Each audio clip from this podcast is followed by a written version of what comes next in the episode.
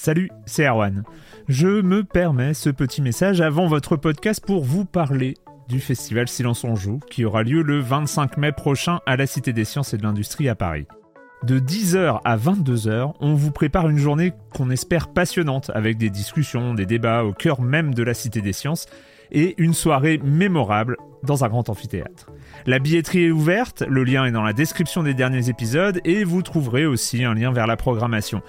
C'est 20 euros pour la journée et la soirée, et si vous voulez juste passer nous voir en journée, il suffit d'une entrée classique pour la cité, c'est 13 euros tarif plein avec éventuellement des réductions. C'est la première fois qu'on organise un truc pareil et on espère vraiment que vous répondrez présente et présent. En tout cas, nous, on a très envie de vous croiser de rencontrer celles et ceux qui nous écoutent chaque semaine. Rendez-vous donc le 25 mai et je vous laisse avec votre épisode de Silence en joue ou de la bande-annonce ou de Gâchette gauche ou de Dans la boucle. Enfin bref, bonne écoute. I'm Sandra, and I'm just the professional your small business was looking for. But you didn't hire me because you didn't use LinkedIn jobs. LinkedIn has professionals you can't find anywhere else, including those who aren't actively looking for a new job but might be open to the perfect role, like me.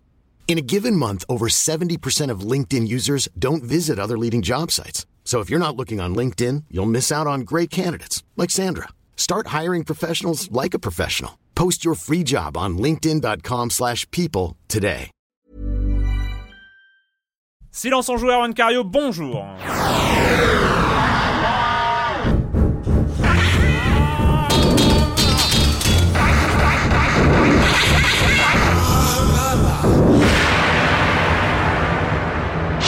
Aujourd'hui, on va parler de Remember Me. On en avait déjà parlé longuement avec l'équipe de Dontnod. Euh, C'était en janvier à la Gaieté Lyrique. Euh, mais là, on va en reparler parce qu'on a enfin, enfin pu jouer au jeu. On l'attendait euh, de longue date quand même. Remember Me. Euh, et puis voilà, ça va être euh, une émission spéciale euh, sur le sujet. Mais on va aussi avoir Monsieur Fall, la minute culturelle, le com des com, enfin toutes les rubriques que vous connaissez bien sûr. Et je commence en accueillant deux de mes chroniqueurs favoris, Jean Z de France Info. Bonjour Jean. Salut. Et Patrick Helio de hitphone.fr. Bonjour Patrick. Bonjour Euh, Erwan. euh, on commence avec toi, Jean, avec euh, des jeux très chers.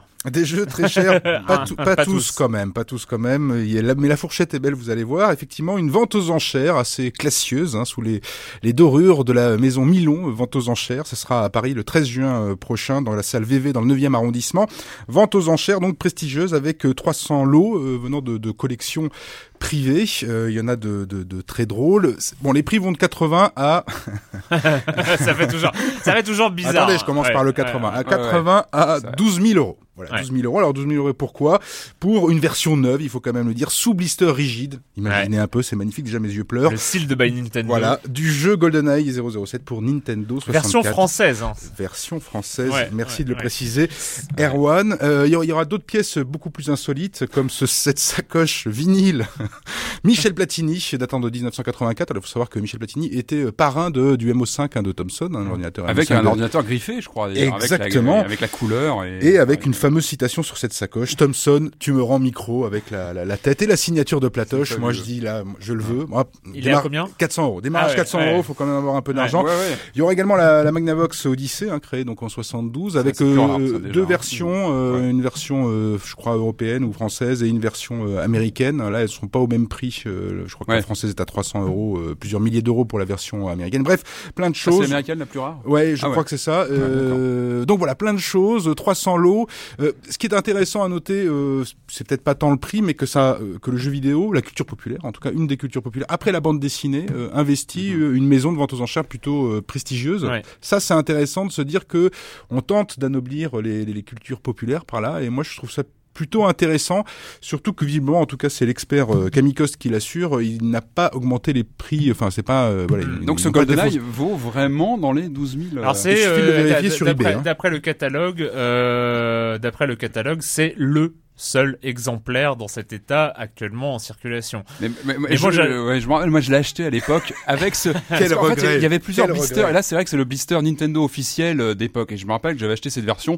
Et je vais vous dire, je ne regrette rien parce qu'il est génial ce jeu. J'y ai joué à l'époque. Et bah tant pis, moi je me Tu suis devrais éclaté. 12 000, 12 000. Non, mais Euh, c'est- pas grave, c'est franchement mes souvenirs sur ce jeu les valent largement. Et c'est vrai, mais Enfin, c'est vrai aussi qu'on est sur euh, une perception collectionneur. Alors euh, voilà, c'est euh, Un fétichiste Moi- là même, hein, sur des. oui, des- bah, des fétichiste collectionneur, c'est un peu là, toujours la même chose. Et euh, pff. moi, on est euh, ouais quand même. Sur- Surtout que ça ne s'expose pas. hein. J'ai posé la question à Kamikos. J'ai dit mais qu'est-ce qu'il qu'est-ce qu'il va faire va Ah, mais tu l'ouvres pas ton GoldenEye sous déjà tu n'ouvres pas le Ouais. Golden parce que ça a 12 000 euros, t'as- enfin 12 000 euros au prix de départ. Ou hein. alors, il, tu euh, passe direct de 12 000 à 5 euros quand même. Hein. Bah, ou alors un tu, coup de tu, ciseau, tu- c'est tu- mort. tu crées un Donc, événement quand tu, le- tu l'ouvres, c'est Ouais. un non, mais phénomène. direction hein, le coffre-fort, euh, là, laisse tomber, il ouvrira pas, ça va Ouais. aller au coffre-fort. Il ne l'expose même pas chez eux. C'est ça qui est assez intriguant finalement dans cette histoire. C'est vraiment la renferme, collection il- chez il- collection. hein, Il renferme de l'oxygène de 1997 qui a été. euh, ouais, voilà, c'est une pièce quand même, euh, il faut reconnaître. Non mais moi c'est un truc où beau, je, me sens tellement étranger, lointain de cette de cet esprit collectionneur euh, que je ne comprends pas. Euh, donc euh, bon bah voilà, c'est vrai qu'il y a un côté euh, un peu insolite d'avoir cette cette vente aux enchères. Moi je- je- j'avoue que je capte pas. Ça doit concerner quelques centaines de personnes. Hein, C'est pas, pas que le jeu vidéo, ah, t'as des cassettes vidéo, pareil, qui viennent ultra recherchées. Enfin, c'est pas que sur le jeu vidéo, c'est dans plein de médias comme Ouais, ça ouais. c'est- bizarre. En fait, c'est- toujours bizarre d'avoir des objets de la consommation industrielle, enfin oui, voilà, de, de l'époque oui. industrielle, donc de la de la de, de la production industrielle. Il y a, y a personne qui est derrière ce GoldenEye. aussi. Euh, ouais, non, non, mais derrière cet objet, cet objet euh, de plastique, euh, pur, de pur plastique, on n'est pas, euh, c'est pas une création artistique parce que le jeu qui est à l'intérieur est disponible euh, dans plein de versions partout. On est, on est vraiment sur sur quelque chose de très étrange euh, parce qu'il y a rien qui, euh, sauf la rareté. Et ce qu'on y projette aussi, je pense qu'on peut rejeter beaucoup de choses dans ces choses qui restent Ouais. un petit peu euh, à toucher. C'est euh, très étonnant. Enfin, c'est. Bah, en tout voilà. cas, si, si vous voulez aller voir les, les pièces, hein, il y a une exposition pas, gratuite. Hein, Le a pas 12, de fourchette. ouais, le... le- 12, la veille, donc toujours ouais. salle VV dans le 9e arrondissement, juste histoire de voir, d'avoir peut-être une petite larme à l'œil en reconnaissant un, un bon vieux Zelda ou effectivement ce GoldenEye 007 et en pleurant, peut-être comme Mm. Patrick, comme des, des- des compatriotes de Patrick, en, en se disant Min- mince, pourquoi j'ai ouvert ce blister? Non, non, je sais pourquoi je l'ai ouvert, mais tout va bien. Euh, des news de nos amis, euh, nos amis, bah oui, nos très très bons amis de Zynga. Ouais, plutôt des mauvaises news hein, du côté de Zynga, euh, qui a annoncé euh, la suppression de 18% de ses effectifs, euh, ce qui donne environ, euh, malheureusement, 520 postes. Euh, On avait déjà appris que après une baisse de, de, de chiffre d'affaires, euh, 11 jeux Zynga allaient sauter, être annulés complètement. Alors, euh, est-ce que c'est le, le jeu Facebook, hein, parce que Zynga, ils ne font pas que ça, mais bon, ils sont spécialisés dans le jeu Facebook. Est-ce que c'est le jeu Facebook qui va mal? C'est pas sûr. Faudrait regarder de- d'un peu plus près le chiffre d'affaires global. C'est surtout, Ouais, moi j'ai en- En l'impression ce moment, il y a Crush the Candies là qui, qui cartonne. enfin, euh, sur, carton. quoi, donc j'ai mais- pas l'impression, j'ai plus l'impression qu'il y a quand même un manque de jus, et un manque euh, d'innovation, euh, quasiment Ouais. depuis le départ de Zynga. C'est-à-dire on a trouvé Farmville, on a trouvé voilà, on a trouvé la, la recette secrète, sauf qu'au bout d'un moment, bah, au fil des années, bah, ça s'épuise. Et le problème, c'est que cette recette n'était pas secrète. C'est si encore, ça, oui. si encore la recette était secrète, ils auraient Oui. peut-être pu durer. La recette n'étant pas secrète, de mettre, euh, voilà, de, de créer des mécaniques addictives euh, pour euh, des mécaniques addictives, euh, donc euh, pour in- inciter les joueurs à revenir. Voilà, il y avait rien de, de, de très euh, de révolutionnaire. ouais. Mais à l'époque, ça l'était. Enfin, en tout cas, vu la progression du chiffre d'affaires de Zynga à l'époque, qui était quand Mm. même faramineuse. Bon, là, ça s'écroule. Puis il y a un manque d'imagination. Oui. Et il y a aussi le mobile euh, avec des jeux comme Clash of Clans, hein, qui est un tower defense avec du RPG, euh, Mm. du tactique, avec une communauté, un esprit communautaire. On peut chatter à l'intérieur de son iPhone, de son iPad. Enfin, un esprit vraiment génial, Heroic Fantasy. Euh, moi, j'y croise des, des joueurs occasionnels, des joueurs hardcore. Il y a des couples qui se font. Voilà, ça, ça Mm. s'appelle un jeu communautaire. Ouais. Et effectivement, bah, la concurrence, elle, a avancé beaucoup plus loin que, que l'esprit Zynga. Et donc, voilà, ces suppressions d'emplois en sont peut-être la, conclusion. toujours, c'est toujours marrant de se souvenir d'il y a à peine deux ans où euh, tout le monde, euh, tout le monde, tout le monde, tout le Ouais, monde c'est ne explosé, parlait que euh, que du, Ne euh, que par Zynga. ouais. que par Zynga, le jeu communautaire, le jeu Facebook, c'est l'avenir du jeu vidéo. De toute façon, le jeu vidéo est mort, l'avenir c'est Facebook. ouais, vous êtes gentils les gars. Euh, Patrick, Ouais, eh oui, alors moi une news évidemment qui, qui m'a perturbé cette semaine puisqu'on touche à un des, une des images d'épinal du jeu vidéo qu'on connaît depuis, depuis 30 ans.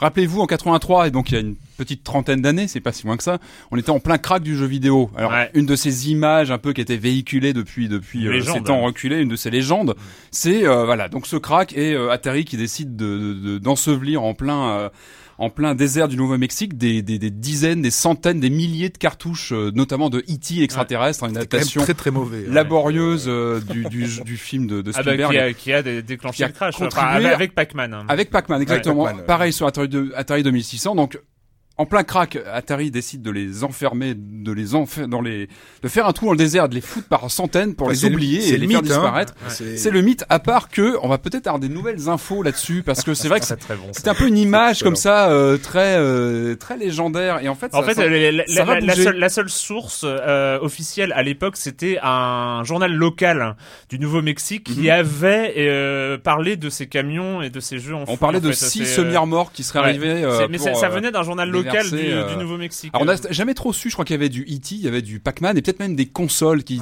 auraient été en- enfermées comme ça dans, des, dans le sous-sol, hein, creusé. Alors visiblement, là, une équipe de, de tournage prépare un documentaire sur la thématique du crack de 1983 et aurait eu, dans ce cadre, l'autorisation d'aller faire des recherches, des fouilles locales pour voir ce qu'il resterait de ces fameuses choses enterrées il y a 30 ans. Alors évidemment c'est c'est c'est émouvant parce que on, on touche à quelque chose que ça, ça voilà, on en Ah. parle souvent de, ce, de cette espèce Ça va de tomber dans la, dans la trésor, vente aux enchères, ça. ça et va c'est alors qu'est-ce qui va rester T'imagines le prix du truc, quoi. L'exemplaire Alors, c'est- le alors- seul exemplaire d'E.T. qu'on a retrouvé dans le désert du Nouveau-Mexique. Alors c'est ça la question, truc, c'est qu'est-ce qu'est-ce qui a été exactement enterré? On avait parlé de cartouches complètes entières. Est-ce qu'elles n'ont pas été détruites comme ça Ça se faisait normalement? On les passe au pilon et après on les. Est-ce qu'est-ce qu'on va retrouver concrètement? Alors pour l'instant on attend puisque je crois que j'avais lu qu'il faudrait euh, dans les six mois attendre dans les six mois pour avoir les, les retours sur cette euh, cette euh, cette euh, cette recherche. Mais ça fait rêver. C'est vrai Ah qu'à oui. lui-même, à lui seul, ce, ce, cette, à elle-même cette, cette histoire mériterait un film à part entière parce que c'est c'est vraiment, enfin, sa place c'est dans un musée, comme dirait un, un explorateur bien connu.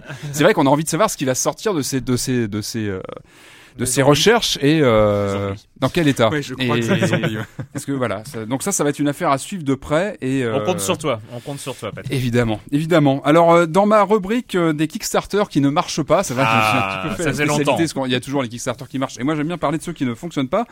On a appris que celui de Shadow of the Eternals tombait à l'eau. Euh, Rappelez-vous, c'était le une suite à l'excellent Eternal Darkness, un, Oui. un, un survival horror sur GameCube Tout qui a fait. une bonne dizaine d'années maintenant, qui était assez révolutionnaire pour l'époque, hein, où qui avait, je me rappelle, euh, une mise en scène assez euh, fine de la folie des personnages hein, qui se santé mentale. euh, Voilà, ouais. tout ça se voyait à l'écran. Il y avait vraiment tout un Ouais. aspect Lovecraftien à Malheureusement. Enfin, c'était vraiment bien foutu. Malheureusement, c'était le. Si on jouait trop bien, on ne voyait pas tout cet aspect révolutionnaire parce que ça se jouait sur la santé mentale et, la folie. Exactement. Et Ouais. tout se perturbait à l'écran. Voilà, pas mal de trouvailles. Et puis il y a quelques semaines, on a appris que les développeurs lançaient un Kickstarter pour faire une suite, un Shadow of the Eternals, et bah, bah ça n'a pas marché puisque euh, là visiblement le Kickstarter s'arrête après avoir réuni un peu un peu moins de 10% de son objectif, donc ça n'a pas fonctionné. Mais visiblement les organisateurs, les, Visiblement. les, les développeurs euh, souhaitent rebondir sur d'autres choses, donc euh, affaire à suivre ou pas. On hein. mieux. on, on verra. En tout cas, il faut rejouer. ça, hein, Si ouais. vous le trouvez sur GameCube, je pense qu'il peut encore se retrouver. C'est un très très bon jeu à essayer. Moi, j'en ai un souvenir. D'ailleurs, faut que je relance. aux enchères. Non, ça, ça, non, ça s'arrête à la bonne Juste à caisse. 400 euros. euh, non, non, mais voilà, c'était un bon jeu à essayer. Et puis pour finir, un, un rendez-vous à ne pas louper euh, du 10 au 21 juin. Ça s'appelle Cinéma Paradiso. C'est organisé par le par le groupe MK2 au Grand Palais. Euh, donc c'est toute une expo sur euh, sur le cinéma avec euh, des projections de films, euh, des grands films américains, euh, Les Dents de la Mer, American Graffiti, etc. Retour vers le futur. Donc voilà, c'est toujours sympa à voir avec une mise en scène plutôt rigolote avec des Fiat 500, euh, des Fiat 500 pour jouer un peu le côté drive-in. Donc voilà, ça c'est très sympa. Mais ce qui est encore plus sympa, c'est que le jeu vidéo il sera en force avec une très belle expo rétro gaming avec des dizaines de bornes euh, à essayer, etc. Donc c'est euh, c'est plutôt sympa. Euh, donc le 10 au 21 juin 2013. Donc ça marquera quand même la deuxième apparition du jeu vidéo au Grand Palais. Donc c'est pas rien. Qu'on avait Story, on oui. avait eu Game Story fin 2011 qui était une belle vrai. exposition aussi.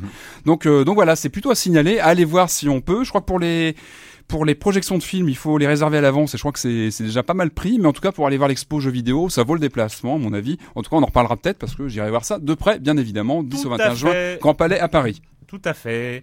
Euh, le com des com de la semaine dernière. La semaine dernière, c'était du euh, du Call of Juarez Gunslinger et du euh, Donkey Kong Returns Country 3D ou l'inverse, je ne sais Mhm. plus. Euh, Stonganov qui nous dit j'ai presque fini Call of Juarez et c'est vraiment une excellente surprise. Un, c'est frais, ça change des FPS militaires. Deux, c'est beau, même étonnamment beau, avec des environnements assez variés, des décors extérieurs très travaillés. Trois, la narration est très originale. Je n'ai pas souvenir d'avoir déjà joué à un jeu utilisant cette mécanique narrative. 4. Le gameplay est aux petits oignons, bonne sensation de shoot et quelques passages originaux. Il y a une séquence où on progresse à couvert pour éviter le feu d'un sniper et la caméra tourne suivant le côté vers lequel on se couvre. Ça fait pour le coup très cinéma et c'est une vraie trouvaille. les 5 c'est assez court, entre 4 et 5 heures, mais c'est seulement à 15 euros. Je vous le conseille grandement. C'était aussi notre conclusion euh, Ouais. la semaine dernière sur. euh, Un peu et, un format et- et il n'a pas ouais. parlé, il n'a pas parlé de ce formidable système de duel. Euh, Qui t'a profondément marqué. bien. Ah moi qui m'a vraiment Ouais, profondément. non. Très belle surprise, ah, hein. bah oui, fonctionne bien, mais il y a des moments dans le jeu vidéo, il y a non mais faut on peut en parler mais il y a des moments dans le jeu vidéo où on trouve un gameplay, tu vois, c'est pour euh, voilà, par exemple, on a aujourd'hui on n'a pas de gameplay pour faire du vélo euh, pour euh, simuler une course de vélo euh, machin, mais peut-être qu'un jour quelqu'un trouvera euh, avec les pads euh, enfin bon, je, je, je Un digresse, c'est pas grave. Euh, Dandy Warhol qui nous dit à propos de Donkey Kong, je lis à droite à gauche que le framerate ne dépasserait pas les 30 FPS de manière constante dans le jeu, euh, sauf euh, dans Canard PC où euh, Pipo Mantis recommande le jeu presque sans aucune réserve. Du coup, je m'adresse aux gens l'ayant acheté. Est-ce réellement le cas? Est-ce que ça a une vraie influence Mais bon, euh, voilà, moi ça me gêne pas. Et Rien en fait, d'handicapant, en tout cas, rien Il y, d'handicapant dans le jeu. a, il y a Gugus euh, qui lui répond, euh, donc apparemment c'est assez rare et pas du tout gênant, c'est juste que parfois lorsque l'écran est très surchargé, l'animation globale ralentit un peu, mais il n'y a pas du tout de sensation de lourdeur dans le personnage. À propos de Donkey Kong, une remarque d'Erwan m'a fait bondir à deux reprises, le jeu serait un cran en dessous de New Super Mario Bros. Il doit s'agir d'un lapsus, Donkey Kong Country Return est clairement au-dessus de tous les New Super Mario Bros. à tous les niveaux. Je sens qu'il y a comme une sorte de remarque partisane. Euh, chacun son Les- camp les camarade. euh, ouais, chacun son camp camarade. Non, voilà, moi, je, c'est vrai que je, je trouve qu'il y a, même si Donkey Kong Country Return a une énorme variété de gameplay, que ce soit sur les rails, sur euh, euh, sur euh, sur plein d'éléments de, de nouveaux gameplay à chaque à chaque à chaque euh, à chaque niveau. Je trouve que voilà, dans un Mario, il y a Mhm. des plus grandes surprises, des, des plus grands changements majeurs de gameplay euh, dans des trucs qui, qui, qui te surprennent euh, absolument. Voilà, mais c'est deux excellents jeux, c'est con. Peut-être que voilà, c'est moi je mets à coup pas. J'aurais pas forcément dû faire une comparaison euh, hiérarchisée qui était conne. Mesure à- tes paroles, Erwan. qui était conne à l'origine. fondamentaux, euh, attention. Ouais, non, c'est vrai, c'est vrai. Je mesure. Voilà, je ferai attention la prochaine fois, promis. Allez, on va parler de Remember Me. You hear me? What is your name?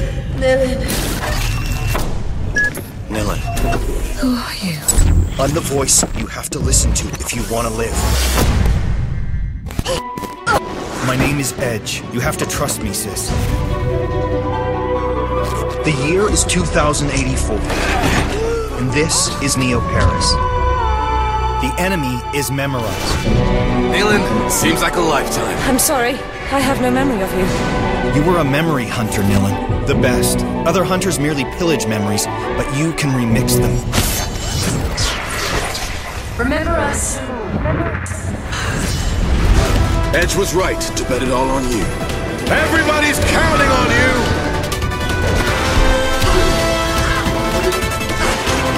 What was that?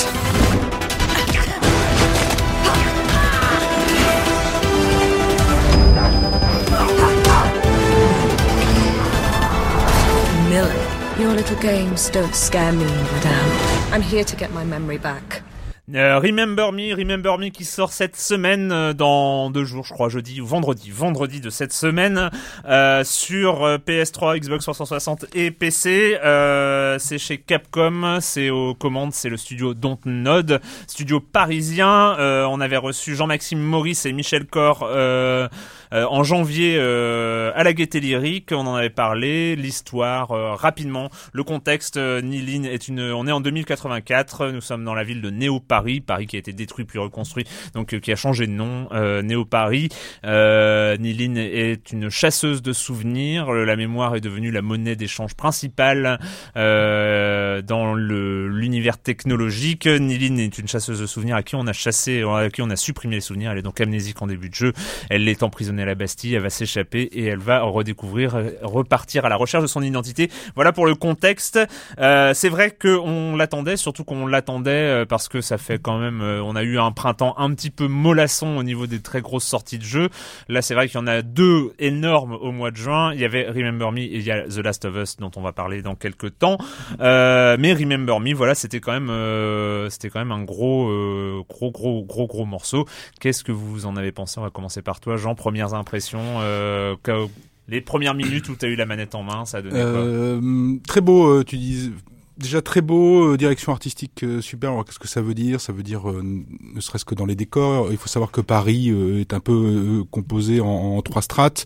Il y a le Paris un peu Gotham City, le néo-Paris un peu Gotham City, celui de- de- de- des pauvres, des miséreux, des junkies. On va, on va en reparler. La middle class qui elle survit euh, du côté d'un d'un Paris haussmanien, celui qu'on celui qu'on connaît.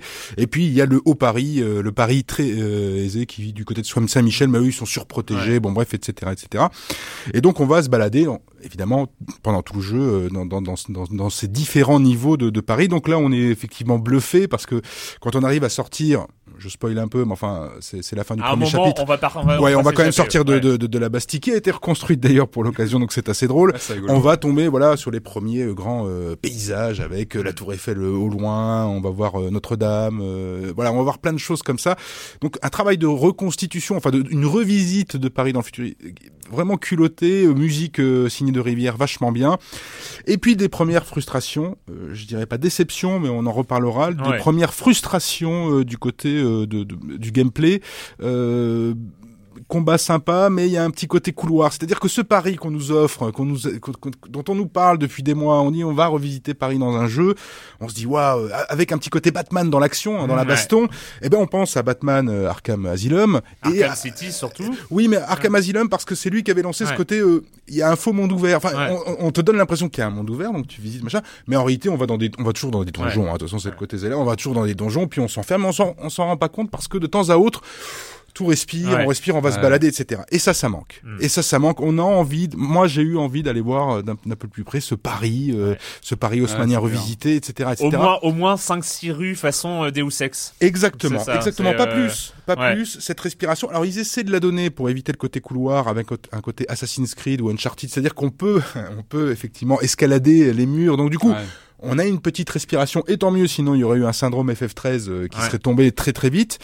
Mais voilà, il y a ce côté, alors qu'il y a des gameplays assez variés, assez divers, assez assez réjouissants et, Ouais. et assez riches finalement. Ça, ça manque. Ça, Mhm. on se dit non, il faut. Enfin, voilà, c'est là où je suis dans le côté premier essai prometteur. On dit ça dans les, critiques cinéma. Voilà, le Mhm. premier long métrage extrêmement prometteur, euh, plein d'idées, mais mais mais voilà, un petit côté monde ouvert, ça aurait été ça aurait été vraiment euh, vraiment plus chouette. Patrick. Mhm. Ouais, je, je suis complètement d'accord avec Jean sur le côté monde ouvert. Qui, c'est vrai qu'on sent qu'il y a une foison. euh, il y a, il y a- pour moi, il y a une vision dans ce jeu. C'est ce qui manque parfois sur un titre. hein. On peut avoir des bonnes idées à droite à gauche, mais pas une vision sur un, un- un fil conducteur. Là, je trouve qu'il y a une vision. On sent, bah, il y a, il y a aussi un, un casting qui a, qui a travaillé sur le, jeu- le jeu de gens, de, de- d'artistes. de- Alain- Damasio, Damasio, voilà, euh, pour les- le background, pour l'univers. les auteurs, etc. euh, On sent que derrière il y a du matériel et euh, on sent que c'est bien là. Et, euh, et d'ailleurs ça fait plaisir parce que quand on pense, euh, alors en dehors de la littérature où c'est un peu différent, si on pense notamment au cinéma, on sait qu'en France on n'est pas forcément très à l'aise avec la science-fiction. C'est pas toujours très évident euh, d'avoir un bon film de SF en France. Alors que dans le jeu vidéo, je trouve qu'on a une vraie tradition euh, de la SF. Hein, ça remonte à aussi bien à Overworld dont on avait déjà parlé Captain ici. Blood. euh, Euh, Outcast Ouais. euh, chez Infogrames à l'époque. Euh, J'ai beaucoup- pas mal pensé à Nomad Soul, moi de, de Quantic Dream euh, d'il y, a- d'il y a une bonne dizaine d'années. Pareil, où on avait c'est cette 10 ans. non, euh, y a pas 15 Non, 99. Ouais, ouais. Tiens, 15, sérieux 14 moche, pour hein. le coup, c'est moche. C'est moche. hein. Mince. Euh, voilà, donc. Pardon, Patrick. Non, c'est de pire en pire. Enfin bref, euh, mais ça va pas s'arranger le pire avec les Oui, émissions. non, mais- non, mais- non, non. Ah mince, je- bon ouais. Alors non mais c'est voilà moi c'est vrai quand, quand j'ai ent- quand j'ai- j'ai entamé euh, Remember Me, j'ai ressenti un peu ce que j'avais ressenti donc il y a 15 ans avec euh, The Nomad Soul, c'est l'impression voilà de partir à l'exploration d'un monde complètement foisonnant de d'idées, de, de de concepts comme ça futuristes et avec un design très particulier et, je pense même si les auteurs sont pas forcément d'accord là-dessus, je pense qu'il y a quand même une French touch sur cette science-fiction avec cette imagerie, cette façon de présenter euh, les personnages, les univers, les, ambiances. Et ça, je trouve que ça, marche plutôt bien. Donc une vraie vision. Et je trouve que ça, c'est vraiment un point très fort. On sent que le jeu est très cinématographique dans les angles, dans les mises en scène, dans les cinématiques qui sont quand même assez, assez régulières.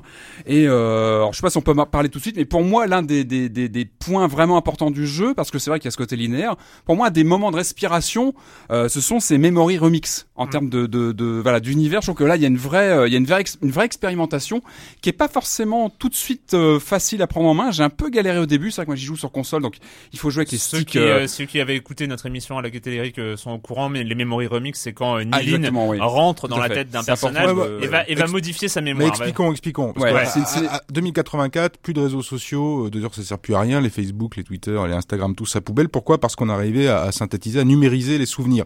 Non seulement on numérise les souvenirs, mais on les numérise complètement, c'est-à-dire avec l'émotion. Imaginons Ouais. que je, je, je sois de passage à Berlin, je fais un voyage, je, je vous raconte, euh, c'était super, c'était génial, euh, j'étais là, là, là. Mais au lieu de, à la limite de vous dire ça, Ouais. euh, ou, et au lieu de le mettre sur un statut, je vous dis, bah tiens, voilà, prends ce souvenir et d'un seul coup, on apprend. Sauf que c'est devenu, à cette époque-là, une drogue. Je crois qu'on parlait de junkie dans les, dans, dans les bas-fonds de ce néo-Paris. C'est devenu une drogue euh, tenue par une, euh, par, une- par une économie, enfin par une grosse entreprise euh, Ça s'appelle extra- Memorize. voilà, Memorize. C'est pas- et effectivement, il y a un deal de ses souvenirs. Et c'est- voilà, c'est c'est pour ça qu'on parle de, de euh, et que Nilin, elle peut Mhm. revisiter. Non seulement elle peut les voler, mais elle peut les revisiter et puis les déconstruire un peu comme dans Ouais. Inception. C'est-à-dire Ouais. qu'elle peut changer le souvenir en à l'intérieur. Exactement. Des, des- Ah, des personnes. Et donc et ça, certains intera- moments- voilà. ça interagit avec le présent du Mm. Personnage en face, qui du coup va complètement changer de de de de- D'attitude, de- ouais. d'attitude puisque son son passé aura été changé pour lui. Et ça c'est plutôt, enfin je trouve que la séquence de jeu en elle-même est intéressante. Comme je disais, le- la prise en main est pas forcément évidente parce qu'il y a une interface à prendre en main. Ouais. Au début c'est un peu bon, on revient, on repart. Le, le- le côté Mais alors- rembobiné. Ouais, Alors, le rebobine, on concept, passe après, moi je on trouve trouve que des le, objets. le concept est vraiment intéressant. Je trouve que déjà il y a, il y a une cassure de rythme. C'est vrai qu'on est sinon bon vraiment bon, comme tu disais euh, genre d'exploration, de la plateforme, du combat euh, plus ou moins bien agencé le combat. Donc ça on en reparlera après. Mais je trouve que là il y a une vraie respiration que ces séquences et, euh, et c'est vraiment on est à la limite du jeu d'aventure parce que on doit fouiller les, les, les scènes en question, les rejouer. On cherche des en- des éléments qu'on peut avec lesquels on peut interagir. Ça peut rappeler certains, je sais pas, ça m'a fait penser par exemple à Altminds, où on avait des pareil, des séquences comme ça vidéo où on interagissait, on cherchait des, des, des, des- comment dire des, des, indices sur lesquels interagir. Y a- il y a quelque chose comme ça de commun avec euh, ce genre d'ambiance. Et pour moi, c'est quelque part, c'est ce que j'ai toujours attendu du cinéma interactif, qui était bon, bah, une comète qui n'a jamais réussi à fonctionner. Et je trouve que ces séquences-là montrent ce qu'on peut avoir de mieux avec des séquences dynamiques sur lesquelles on Il y a un côté théâtralisé aussi, hein, c'est-à-dire qu'on enlève les murs, euh, Ouais. on Exactement, revoit une scène, par exemple scène. Une, une engueulade de couple, bon bah on voit plus, on voit plus que le sol, la, la- la- le Michel, petit salon, Michel le canapé. nous avait expliqué à l'époque que euh, voilà, il voulait représenter ce qu'était un souvenir. C'est vrai Ouais. que quand on, quand on a un souvenir, C'est on se clair. rappelle pas euh, de ce de ce qu'est la tapisserie, des motifs de la tapisserie sur les murs. On se rappelle des quoi. personnes, de euh, l'environnement proche, etc. Ils avaient et en fait c'est très très bien, euh, très très bien euh, représenté. Et donc ça, c'est Moi j'ai un petit regret sur les Memory Remix, c'est leur euh, leur nombre. Oh, c'est trop peu, c'est trop peu, trop trop trop, peu, euh, dans trop, euh, dans trop les peu. 8 6 8 C'est quand même premières heures de jeu. et On a fais, deux, on en a ouais. deux majeurs. Ouais, euh. Enfin, il faut, voilà, pour même pour le deuxième, il faut attendre 7 heures de jeu. Donc c'est, euh, c'est, ça, voilà, il y a une bonne idée et on, on, on a conscience que c'est, ça doit être euh, quand même une tannée à, à penser. et à- Ouais, il y a du boulot hein, sur chaque scène. On sent euh, que. mais- Mais voilà, c'est, c'est, c'est frustrant d'avoir euh, cette bonne idée et pas. euh, Bah, c'est quand même l'idée géniale, Ouais. c'est quand même l'idée géniale du jeu, c'est de Ouais. pouvoir Non, euh, ce interagir avec des ouais. souvenirs et ils sont beaucoup c'est là aussi frustration hein, c'est- je parle Ouais. parce que c'est vraiment le maître mot. On se dit mais on joue, on, on, on- on se fait la première le premier souvenir, on se dit ah mais c'est pas mal, c'est pas mal, puis on joue une heure, deux heures, trois heures, quatre heures. Puis on, cinq heures, puis on se dit, ben c'est mort. Enfin, il n'y en, a- Ouais. il y en a eu qu'un alors. non, mais parce qu'on attend, on attend Ouais. cette respiration. Mhm. Et là aussi frustration. Euh, ensuite, ben parlons euh, parlons quand même de, de ce background. Hein. Euh, alors il n'y a pas que Alain Damasio, il y a toute une équipe hein, de scénaristes et ensuite après qui ont qui ont d'abord pensé l'univers, qui ont fait des brainstorming, je sais plus combien de pages de documents, plusieurs centaines de pages de description de, de l'univers. Et après il y a des gens qui l'ont adapté au, au jeu. Et là, alors moi, je, ouais, j'ai pas j'ai pas parlé de mes premières impressions de jeu rapidement, hein, mais euh, c'est euh, euh, bah on, on est d'une part une très très belle intro, façon façon vraiment film de SF, grand film de SF parce que intro par une publicité. On est dans Robocop, on Mhm. Ouais, est dans Total Recall, dans Total Recall, dans, dans ce genre de choses. On, on est introduit par une pub. C'est assez génial pour le Sensen, donc l'outil majeur de Memorize, donc qui est sur, derrière la nuque, qui permet de, de Et tous les persos d'ailleurs, ouais, ont ce truc derrière la nuque, et, euh, et- et- cette intro, euh, je vais faire euh, mon, je sais que c'est des détails auxquels je, on fait pas attention d'habitude, mais moi il y a un truc qui m'a un tout petit peu énervé parce qu'on est en VF. On peut choisir la langue, hein, VF, VO, mais non sous-titré. Il y a pas les sous-titres en français si on choisit la C'est VO. dommage. Euh, c'est dommage parce que euh, le lip sync est sur l'anglais. Et en fait, c'est très con, Oui. c'est très con. Mais vu qu'on part, on part sur une pub où on a des personnages de face qui nous parlent, donc on voit vraiment euh, et ils parlent en français. Et en fait, le lip sync est sur l'anglais et donc on a l'impression d'une vieille, d'une vieille VF euh, un peu pour rave d'un de ces films euh, qui passent en VF à la télé. Le, de- à l'époque, on n'avait pas le choix. Hein, euh, et et c'est vrai que du coup, je suis passé en, en VO pour avoir le bon lip sync, et je me suis rendu compte qu'il n'y avait pas de sous-titres, et je sais que sans les bon, ça va, j'arrive à comprendre, mais euh, dans le feu de l'action, je préfère avoir. Donc, je suis repassé en VF. Mais bref, c'est un détail. Après, moi, voilà, grosse grosse claque. On va en reparler sur le sur le design. Et voilà. Et moi, juste un mot, c'est il y a très très peu de jeux qui ont des choses uniques, qui ont des choses qu'on n'a jamais vues, qu'on est- qui ont des des éléments comme ça qui euh, qui marquent. Et euh, je trouve que Remember Me, rien que ça, c'est énorme. Elle, elle, c'est un jeu qu'on n'a jamais vu. On n'a jamais vu cette ville comme ça. On n'a jamais vu euh, ces rues avec ces déchets par terre, les tags sur les murs, les, le travail sur les textures qui est complètement euh, dingo. Euh, voilà. euh, et j'ai trouvé dans la première impression une sorte euh, aussi peut-être de frustration déception. Euh, c'est vrai que sur l'action aventure c'est ça le problème hein, dans le jeu vidéo c'est qu'on la référence c'est le meilleur jeu. C'est toujours ça on, on ne peut se mesure on ne se mesure à chaque fois qu'au meilleur jeu du genre. Et euh, le problème de Remember Me c'est que le meilleur jeu les meilleurs jeux action aventure s'appellent Tomb Raider et Uncharted. C'est à ceux-là qu'ils se mesurent. Et là au niveau du déplacement du personnage de l'interaction du personnage avec les décors on en est très très loin. Au niveau du déplacement de, de Nilin, on est plus proche d'un commandant Shepard dans Mass Effect, mais euh, Mass Effect c'est un jeu de rôle, donc euh, on est on est beaucoup plus tolérant dans un jeu de rôle avec le dé- déplacement du personnage. Voilà. Mais c'est pas le même Là, genre. hein. là, euh, on est un peu un cran en dessous et donc ça, ça crée un- une sorte de rapport un petit peu bizarre.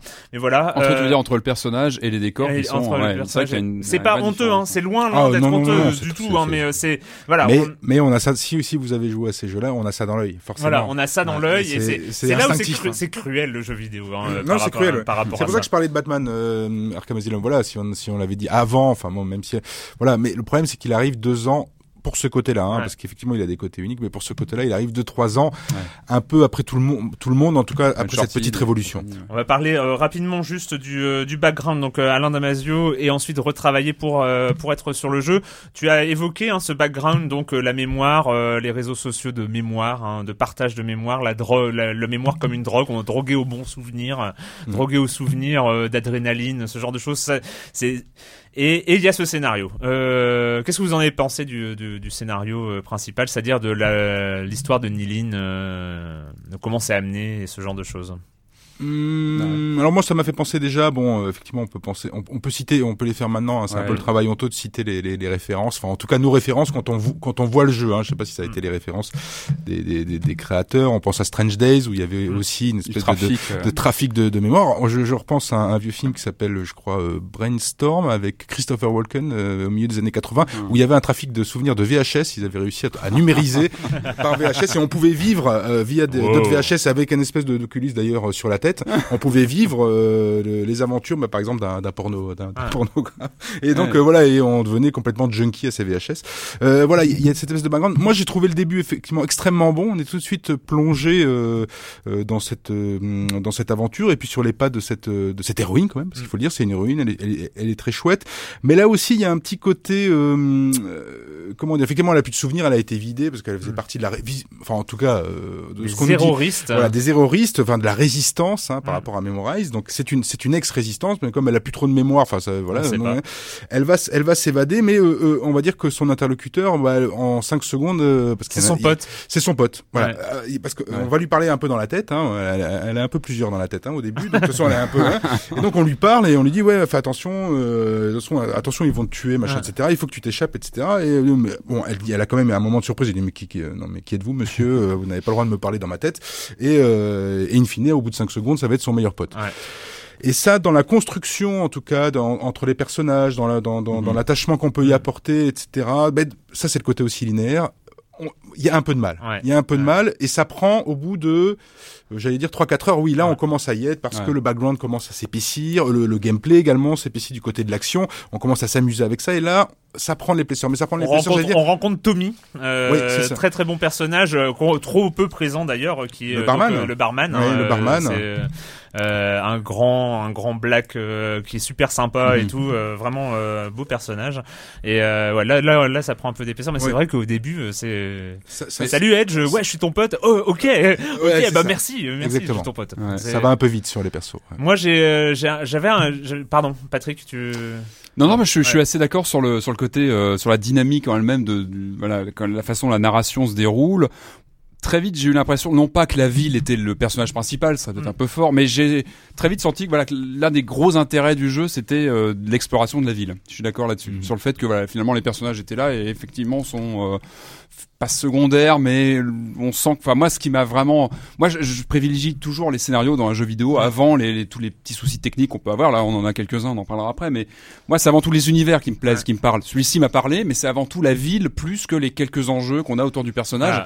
Oui, c'est vraiment le moi, foisonnement a- de l'environnement Il y a un côté euh, Asimov, il faut le dire aussi, c'est que la, la ville est quand même pas mal peuplée de, de De robots. robots, un peu hein, ouais. comme les robots d'Asimov. Donc On euh, voilà, il y a un petit euh, côté euh, aussi froid et sans, Ouais, quelque part sans vie. Hein, de, de- Mais sûr, euh, moi, je, je trouve qu'il y a, il y a quand même une, un- une sorte de fossé incroyable entre cet univers d'un côté qui est euh, vraiment super décrit. Enfin, même pas. Bon, ça c'est un autre souci d'ailleurs euh, pour après.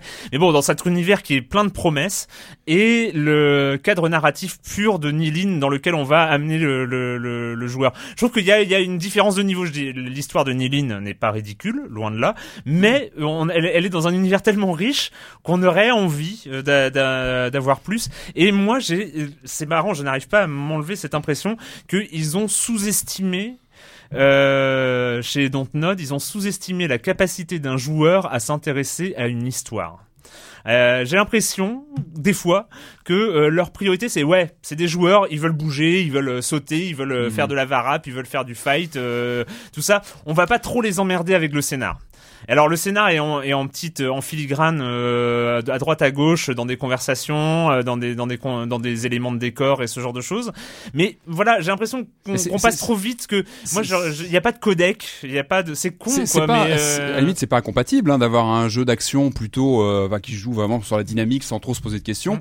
et d'avoir derrière un background plus riche où on devine qu'il y a quelque chose à gratter Ouais, derrière. mais même moi j'aurais plus Finalement, envie. Il, y a- c'est- il est tellement riche que j'aurais pas envie. J'avais envie de quelque chose de plus euh, franc, des, des longues conversations. Enfin voilà, je je pense que les joueurs euh, peuvent être euh, intéressés. euh, beaucoup, beaucoup sont intéressés. On, on l'a vu avec des Bioshock Infinite, avec euh, où il y a des éléments. Voilà, les les les les les, les traces audio de Bioshock Infinite. Voilà, c'est exactement ce genre de choses. Il y, a- il y a quand même des traces là. Hein. Ouais, Enfin, on récupère des- on récupère des choses sur, l'histoire de Paris. sur l'histoire de Paris, mais Ouais.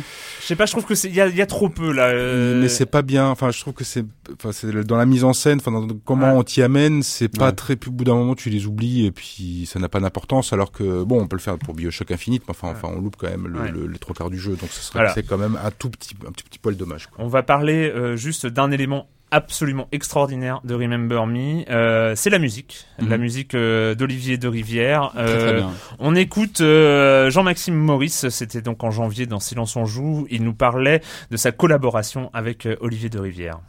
Pour la, pour la musique, vous avez fait appel à quel, euh, à quel compositeur? Alors à quelqu'un qui je crois nous regarde parce qu'il m'a envoyé des textos euh, jusqu'à euh, jusqu'à le- au premier mot d'intro, euh, qui s'appelle euh, Olivier de Rivière. Ah oui. Euh, alors ça c'est quelque chose dont, dont- dont j'aime beaucoup parler parce que je suis, euh, on parle, c'est vrai, on, on- on a, il y a un côté très visuel dans, le- dans, dans, dans le jeu vidéo et on oublie euh, souvent que, que bah, la musique, en tout cas pour moi, c'est 50% euh, si ce n'est plus euh, du, du, du- d'un jeu. C'est-à-dire, On se balade dans la rue avec des avec des, écouteurs, on écoute de la musique, on se, on balade rarement en regardant des films sans le son. Et, euh, et donc on bosse avec Olivier de Rivière, qui a fait la, la BO de Alone in the Dark, euh, qui était euh, voilà déjà exceptionnel à l'époque avec les chœurs bulgares, euh, vraiment un truc avec euh, avec, du gros scope. Et, euh, et qui là en fait on est euh, on s'est rencontrés au début, donc euh, déjà on a tous les deux le même jeu préféré qui est Shenmue, donc euh, voilà big up euh, à Yu Suzuki. Et euh, et on s'est retrouvé autour de l'idée en fait euh, du glitch. Voilà. Alors le glitch c'est quoi? Le glitch c'est euh, donc en français c'est beaucoup moins sexy, c'est la, c'est la saute. Du coup, euh, Ouais. la glitch musique, ça devient la saute musique ou la musique de saute, enfin, ce qui, c'est un peu bizarre. Et euh, et, et c'est l'élément qui va pas. C'est quand euh, votre- y a tout, tout d'un coup, il y a euh, vo- votre écran, il est lézardé, il y a un truc, voilà, c'est c'est- c'est- c'est bizarre. Qu- Qu'on retrouve visuellement, surtout ce qu'on appelle des memory glitches, c'est-à-dire que tous les, quand on, on analyse un souvenir, on essaie de trouver les petits moments où on voit qu'il y a quelque chose qui va pas, un petit, un petit bug dans la matrice. Euh, ça c'est le glitch. Ensuite, euh, Nilin dans l'histoire, on va, je, je vais pas te dévoiler, spoiler le scénario, mais c'est vraiment le glitch, le, le, euh, le grain de sable, voilà, qui, qui va faire partir en couille euh, potentiellement la machine. Et dans la musique, ben, euh, voilà, on a des références, euh, voilà, des, des Afex Twin, qui est voilà, des, des euh, Glitch Mob, euh, par exemple, récem- plus récemment. Euh, Donc, ça sera, une- ce sera une composition plus, plutôt électronique. alors c'est c'est là où c'est intéressant et c'est là où où, où, où, euh, où Olivier a apporté quelque chose d'assez énorme, c'est-à-dire que effectivement moi à la base on avait une vision du coup assez électronique et lui il a dit non non non, ce qu'on va faire c'est qu'on va prendre l'orchestre et on va le glitcher. C'est-à-dire et il a dit euh, on- ce que je te propose c'est voilà on va faire euh, de l'électronique, de l'orchestre, on va glitcher tout ça et il y a des moments où euh, le joueur, euh, le mec qui écoute, il saura plus euh, ce qui est quoi. Et ça donne des résultats assez passionnants. On a, pour, pour, la, pour l'anecdote, on a enregistré la musique il y a quelques semaines avec le London Philharmonic Orchestra. L'ingénieur du son, c'est John Kurlander, euh, qui avait été oscarisé sur, sur le, Seigneur des Anneaux, et lui-même disait, bon, c'est... bon, j'ai jamais vu ça comme, comme approche de la musique, donc, donc, donc voilà, c'est vraiment quelque chose dont on est très fier sur le jeu et on a déjà des très bons retours. euh, ça, ça intrigue euh, euh, beaucoup de gens. Je pense que ça peut être polarisant aussi, mais c'est très bien comme ça et, euh, et ça déchire. Voilà. Et ça déchire. Et là-dessus, on peut pas lui. euh, Enfin voilà, je sais pas ce Ah, que vous non, avez non, pensé de cette ça musique. déchire. Très belle Et musique. ben pour illustrer ça, on va écouter euh, le morceau principal qui s'appelle Nilin's Memory Hunter. Et euh, voilà, franchement, c'est euh, c'est inc- assez incroyable comme résultat. Oh!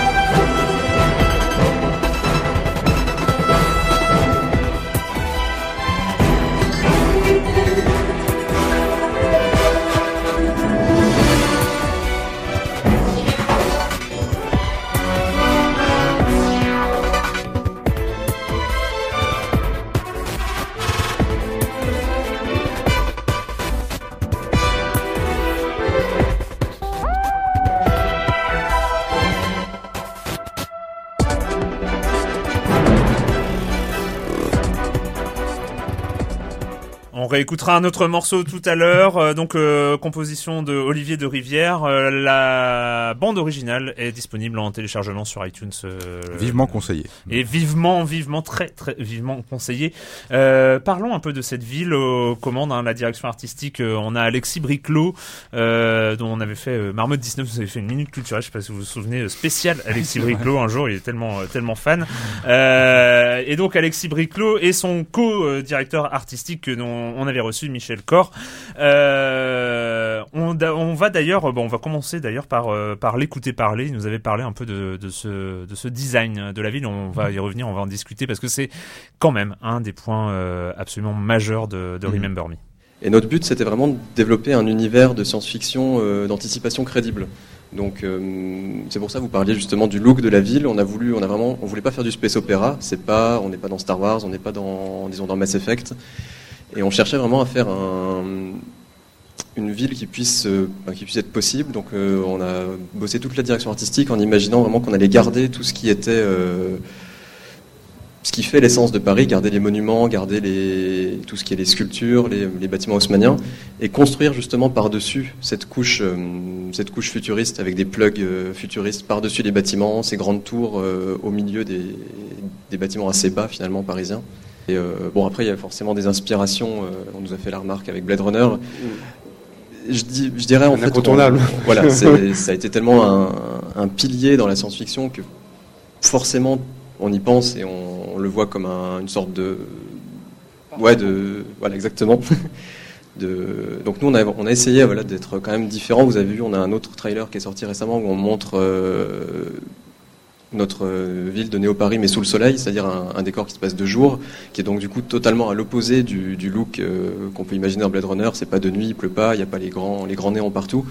Et c'est ce qu'on cherche à développer justement dans, dans notre univers, c'est d'être vraiment quelque chose, idéalement, d'être notre bah, je pense, un univers qu'on a créé nous-mêmes et qui, est, euh, qui se démarque aussi de, des et, autres. euh, Et est-ce qu'il y a des contraintes euh, pour créer une ville comme ça, pour travailler une ville? Parce qu'en fait, on prend, il y a un matériau de base qui est Paris euh, actuel et on la travaille. Est-ce qu'il y a des contraintes du fait que c'est pour un jeu vidéo? C'est euh, Ouais, c'est quoi la, la contrainte principale de créer une ville ou l'est, hein, mais euh, créer une ville pour le jeu vidéo? Parce que c'est pas la même chose de, que de créer la ville de Blade Runner qui est une ville de cinéma. Est-ce qu'il y a Bah, déjà, on, pour, être, euh, pour être honnête, on casse pas mal de choses. C'est-à-dire qu'on peut pas se garder les vraies distances. Ce serait pas très marrant dans un jeu d'être, euh, de faire, euh, de passer euh, 20 minutes à marcher pour traverser une avenue. Ou, donc voilà, on a quand même revu pas mal la géographie. On a pris des libertés sur le placement des monuments. C'est avant tout, on fait, on fait un jeu. Le but, c'est que ce soit, que ce soit fun et que ça fonctionne. Ça fonctionne bien. Donc voilà, on n'a pas hésité à bouger de place certains trucs. Mais l'idée, c'est quand même que le public euh, reconnaisse la ville et euh, qu'on ait vraiment l'essence de Paris dans une ville en, en 2084. Et c'est euh, bingo parce que alors là-dessus, là-dessus c'est vraiment. Moi, c'est j'ai presque été. Enfin, le truc qui m'a le plus surpris, c'est mais pourquoi ils ont, euh, c'est des maniaques du détail. Enfin, y a- on a l'impression quand on se balade lentement, parce que bah, on a- dans un jeu d'av- d'action-aventure, on a l'habitude de courir. euh, c'est vrai qu'on marche rarement, Euh, mais quand on marche, on se met, à, on se met à regarder des tags sur les murs, des, des devantures de magasins, euh, des euh, euh, vraiment des, Des cartes de métro, des cartes de métro, des petits détails partout, partout, partout. Je me suis dit mais c'est des grands malades. Pourquoi est-ce qu'ils ont passé autant de temps à faire le détail? Et puis au bout d'un moment, bah je me suis mis à l'évidence. Ça marque, ça marque la rétine.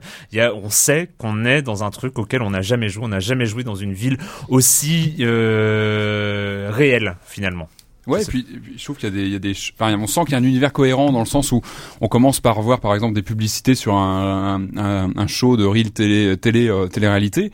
Et finalement, on, va prendre parti. Enfin, je trouve que tout ça fait que finalement, c'est jamais vraiment gratuit. Tout ça s'inscrit, même le, plus petit graffiti, on a la sensation qu'il y a quelque chose qui euh, qui rejoint cette euh, cette notion d'univers global qu'on qu'on sent qu'on gratte un petit peu derrière le décor. Et ça, je trouve que c'est- fort. Tout ça semble cohérent. Il y a un univers, on sent que c'est vraiment indiscutable qu'il y a un il y a un univers qu'on pourrait retrouver, j'imagine, en, en BD, en film. euh. Ah oui, complètement. Ils ont créé un univers. Ouais. euh, bon, effectivement, en se basant sur Paris, mais c'était déjà culotté d'ailleurs, hein, parce que euh, même si on dit que c'est l'une des plus belles villes du monde, finalement, elle est, elle a peu servi comme décor. euh, elle, elle sert pas mal au, ci- vidéo, au cinéma, ouais. mais en jeu vidéo, euh, finalement, ce, qui est, un euh, peu- ce qui est assez bête. Hein, Oui, euh, mais en fait, et là on comprend, moi j'ai l'impression d'avoir compris ça, c'est qu'elle est très compliquée à, à rendre. C'est-à-dire que euh, j'ai l'impression que les villes américaines ou les villes japonaises sont plus polygonales, par exemple. En fait, ce- Ouais, oui, bien sûr, elles sont et- géométriques, et- hein, elles et- sont, et euh, pour rendre Paris, parce que là c'est le travail, le travail qui est dingue sur euh, Remember Me, c'est le travail sur les textures notamment. Enfin, on oublie les polygones, on oublie les angles. Enfin, j'ai évidemment les angles, les murs ont des angles et ce genre de choses, mais on les oublie. Enfin, ils ont l'air réels. Enfin, c'est il y a, il y a vraiment un truc où on, on oublie que c'est des, des polygones derrière. Il y a un, un, un vrai travail sur la matière. Euh, euh, c'est euh, c'est En tout cas, elle est dingue. crédible. Ouais. Elle est crédible, même si parfois elle peut manquer de vie. Euh, son architecture est complètement crédible. Je veux dire, on y est, on est dans Mm. Paris 2084, enfin dans le néo-Paris. Je veux dire, il y a passé le, le, le premier instant de stupéfaction parce qu'il y a un petit Mm. instant de stupéfaction quand on quand on découvre la Tour Eiffel au loin euh, comme ça dans Ouais. un décor euh, de, de pauvreté hein, ça, on est dans, la sous-couche de la ville euh, passer ce moment de stupéfaction on se pose plus de questions c'est voilà c'est un c'est plus un décor d'ailleurs c'est c'est notre terrain de jeu et on commence à s'amuser effectivement il y a un un souci du détail qui est quand même fou. ouais. Enfin, et on s'arrête. Ouais. hein. Moi, je me suis arrêté Ouais. devant la carte de métro. J'ai regardé. euh, Ouais. Ah tiens, il y a le tramway dans le 16e. Tiens, c'est bizarre. Bravo.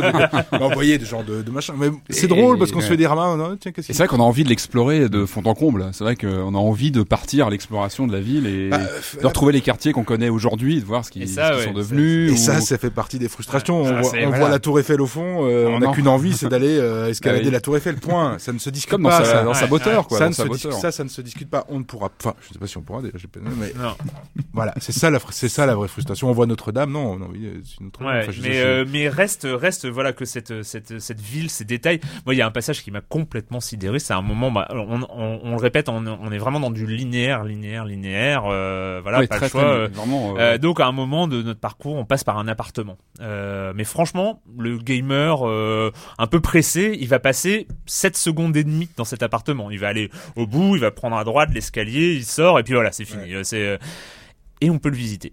Et on peut le visiter, il y a une chambre à coucher, Ouais. et on va dans le salon, et là, il y a un robot en train de jouer du piano, un piano oui, avec oui, eux, oui, oui, ça, euh, oui. avec la musique, la- euh, la musique passe, et Il y a euh, la femme de chambre dans la cuisine quelque chose comme ça aussi. Un Ouais, autre robot ouais, dans ouais, ce ouais. même Et, appartement. euh, et ils ont imaginé même le- les, les nouveaux lecteurs de partitions avec un espèce d'écran euh, virtuel là, qui, et avec un métronome. Il y a, il y a- Ouais, il y a des tableaux, il y a, y y plein de choses. ouais. J'avais envie de dire aux gens de Dontnod merci, merci de, ma, de, de, de faire ça, mais presque pourquoi quoi. Enfin c'est, il y a, y a aussi, il y a, aussi- il y a aussi des Pour toi. Erwan Cario, qui t'est Ouais. arrêté. Non, mais c'est vrai, il y a- un il y a souci de la science-fiction. Il y a un tout- il y a un souci de l'anticipation, de Ouais. bien le décrire, de, de- de- de- de- d'imaginer un univers cohérent et de- non seulement de l'imaginer, mais de le rendre palpable et, et réel. Et ça, c'est génial. Ça, c'est de la, la- ça, c'est de la vraie science-fiction. Ouais. Hein. Euh, Il y a souvent des passages un peu rébarbatifs parfois euh, dans la science-fiction, mais à cause de ces détails-là, le, le scénario lui, lui prend vachement plus d'ampleur parce qu'au Ah bout d'un ouais. moment, au bout d'un moment, bah, ça devient crédible, ça devient. Ouais, une Avec cette particularité du jeu vidéo de laisser aux joueurs le droit euh, ou l'envie ou pas Ouais. d'aller creuser, d'aller fouiller un appart qu'on va passer en deux minutes. Sinon. Et pas et moi j'aurais aimé plus euh, plus en fait j'aurais aimé euh, j'aurais aimé avoir pratiquement accès à la, à la bible du euh, de cet univers là en fait Mhm. c'est c'est c'est c'est ça même même textuellement ou euh, quelqu'un qui parle ou j'en sais rien enfin c'est euh, avoir plus euh, et il y a, il y a un autre détail hein, à, la, à la con sur le sur le sur la, la modélisation de la ville c'est par exemple les restaurants les magasins en fait euh, on peut pas rentrer dedans Non, mais il y a les Euh, prix, tout ça. et il y a les et- prix, mais ouais, il y a ils les sont prix. modélisés à l'intérieur. Ouais. On n'est pas sur, sur une image, une devanture. Ouais. Ils sont modélisés à l'intérieur. Il y a des clients assis aux tables à l'intérieur. Nous, on peut pas rentrer, on peut pas se balader parmi les tables. Euh, mais euh, Ouais, des fois ça bloque pas mal, même c'est dommage parce qu'on a là aussi Ouais. on a envie de rentrer partout. mais euh, euh, mais c'est il y a- il y, a un souci du détail. Le résultat est moi, à mon sens, c'est du jamais vu euh, en termes de création. euh, Enfin, c'est là où ça explose un jeu comme euh, comme Deus Ex, même si Deus Ex, il y avait justement ces 4-5 rues un peu euh, un peu open euh, clairement, qui, qui, manque au- aujourd'hui, mais mais en termes visuels, c'est c'est une expérience vraiment euh, vraiment marquante. Euh, on va revenir, on va finir hein, sur sur Remember Me, mais il est plus que temps, euh, il est plus que temps euh, de recevoir Monsieur Fall. Voilà, voilà, j'ai trouvé, je trouve mes mots, je, je les ai perdus. Euh, Monsieur Fall de euh, l'incontournable site tricktrack.net. Monsieur Fall et sa chronique de, de jeux de société. Bonjour, Monsieur Fall. Bonjour mon cher Erwan, cette semaine je vous propose d'endosser votre petite robe d'avocat pour jouer à Petit meurtre et fait divers au tribunal. C'est un jeu signé Hervé Marly, édité par Asmodée, c'est pour 4 à 7 joueurs à partir de 14 ans pour des parties de 45 minutes environ. Alors peut-être vous souvenez-vous mon cher Erwan que je vous ai déjà parlé d'un jeu répondant au nom de Petit meurtre et fait divers. Eh bien là, c'est une espèce de genre de suite puisque c'est au tribunal. Ce n'est pas le même jeu, ce n'est pas une extension, c'est un nouveau jeu, mais qui vous propose de jouer dans un tribunal. Dans la première version, vous meniez une enquête pour savoir qui avait commis des crimes. Là, vous allez les juger. Donc, le jeu est à peu près euh, présenté de la même manière, de la même manière, c'est-à-dire que vous avez une grosse boîte à l'intérieur, il y a des livrets, sauf que là, cette fois-ci, il y a un livret pour le procureur, le président, les avocats et les jurés. Et le principe va être le même, il va falloir parler, argumenter, tel un bon avocat, et essayer de placer des mots que les autres joueurs vont tenter de découvrir pour marquer des points. Je vous passe les subtilités diverses et variées. Le jeu comporte 239 aventures, 239 plaidoiries, donc il y a de quoi faire, surtout qu'il coûte 27 euros, c'est pas grand chose. Vous allez devoir, bien sûr, avoir le profil du joueur qui aime bien parler pour y jouer. L'avantage par rapport à son prédécesseur qu'il faut être moins nombreux pour jouer, à partir de 4, ça fonctionne parfaitement. C'est fun, c'est sympathique, il faut aimer parler pour pouvoir y jouer. Moi j'aime bien parler, mon cher Erwan, donc c'est un jeu sur lequel je me sens plutôt à l'aise. Voilà, c'est Petit meurtre et fait divers au tribunal qui n'a rien à voir avec son prédécesseur, si ce n'est la présentation, l'auteur et euh, une petite manière de jouer, mais c'est quand même assez différent pour pouvoir renouveler le genre. Je vous rappelle le nom de l'auteur, Hervé Marly, c'est édité par Asmodée pour 4 à 7 joueurs à partir de 14 ans pour des parties de 47 minutes. C'est sorti dans toutes les bonnes boutiques, ça vous coûtera moins de 30 euros pour des heures d'amusement. Et moi, mon cher Erwan, je vous dis à la semaine prochaine À la semaine prochaine, Monsieur Fall, Monsieur Fall de TrickTrack.net, la minute culturelle de Super, de Super Mario. Pff, c'est- C'est le thème de Marm comme ça, maintenant. 19. Oui, je l'appelle comme ça maintenant. Et on aura euh, deux, deux questions euh, supplémentaires d'un autre euh, Oh, auditeur. Here comes the new challenger. Voilà. Euh, donc le thème, je l'ai, il a leaké en début de- d'annonce. Super Mario Bros est sorti en premier. A en tant que jeu de cartes à collectionner. B sur la Famicom. C en arcade. D dans la collection Game Watch. Arcade. Eh bien joué, bien joué. Il est sorti d'abord en arcade en 1985, puis trois mois après seulement en version Famicom. La version Game Watch est parue en 1986. Euh, à ne- attention à ne pas confondre, par contre, avec le jeu Mario, Mario Bros, Bros. évidemment, D'ailleurs, le jeu Mario Bros, justement, il est sorti sur Atari 2600, sur ZX Spectrum, sur Amstrad CPC ou seulement en arcade. Sur toutes ces bécanes. Eh oui, bien Ouais. joué, bien joué. Ouais. Il est sorti euh, en arcade, mais aussi sur 2600 Spectrum, et Ar- arcade CPC et beaucoup d'autres plateformes. Commence à connaître les dont, pièges, euh, dont celle de Nintendo. Ouais, c'est ça. Non, mais je l'ai pratiqué sur Amstrad à l'époque. euh, On l'a aussi retrouvé en tant que mini-jeu sur Super Mario Bros 3 et Super Mario Advance 4. Mario Clash est connu comme étant le premier jeu où Mario ou euh, le premier jeu pistolet. Mario où Yoshi apparaît pour la première fois. Euh, le premier jeu Mario en 3D. Euh, le nom de la suite de Super Mario Bros au Japon, le genre était connu chez nous comme The Lost Levels ou du jeu annulé, d'un jeu annulé qui devait sortir sur Virtual Boy, mais le succès n'ayant pas été au rendez-vous, le jeu a été annulé avec bien d'autres. Je dirais jeu annulé, moi. Mais euh, voilà, jeu annulé parce que est-ce que c'est c'est pas Lost Level? Enfin, euh, Tu, tu peux répéter rapidement Alors, le premier jeu avec euh, Yoshi, le premier Ouais, jeu non. en 3D, le, En 3D le Non, premier non. jeu euh, au Japon. c'est quoi la, la question, pardon? C'était euh, Mario Clash. Mario Clash. Ouais. Mario Clash. Et le jeu annulé sur Virtual Boy. Moi, je dirais ça, Virtual Boy, mais je... Bah en fait, il était, il est sorti sur Virtual Boy. mais tout Mario- a- oui, enfin, il est sorti. Voilà, mais il Ouais, n'a pas été enfin, annulé. Sorti sur Virtual Boy. Donc c'était le premier jeu euh, Ouais, Mario ça, ouais. en 3D. euh, pour le coup, c'était sur Virtual Boy.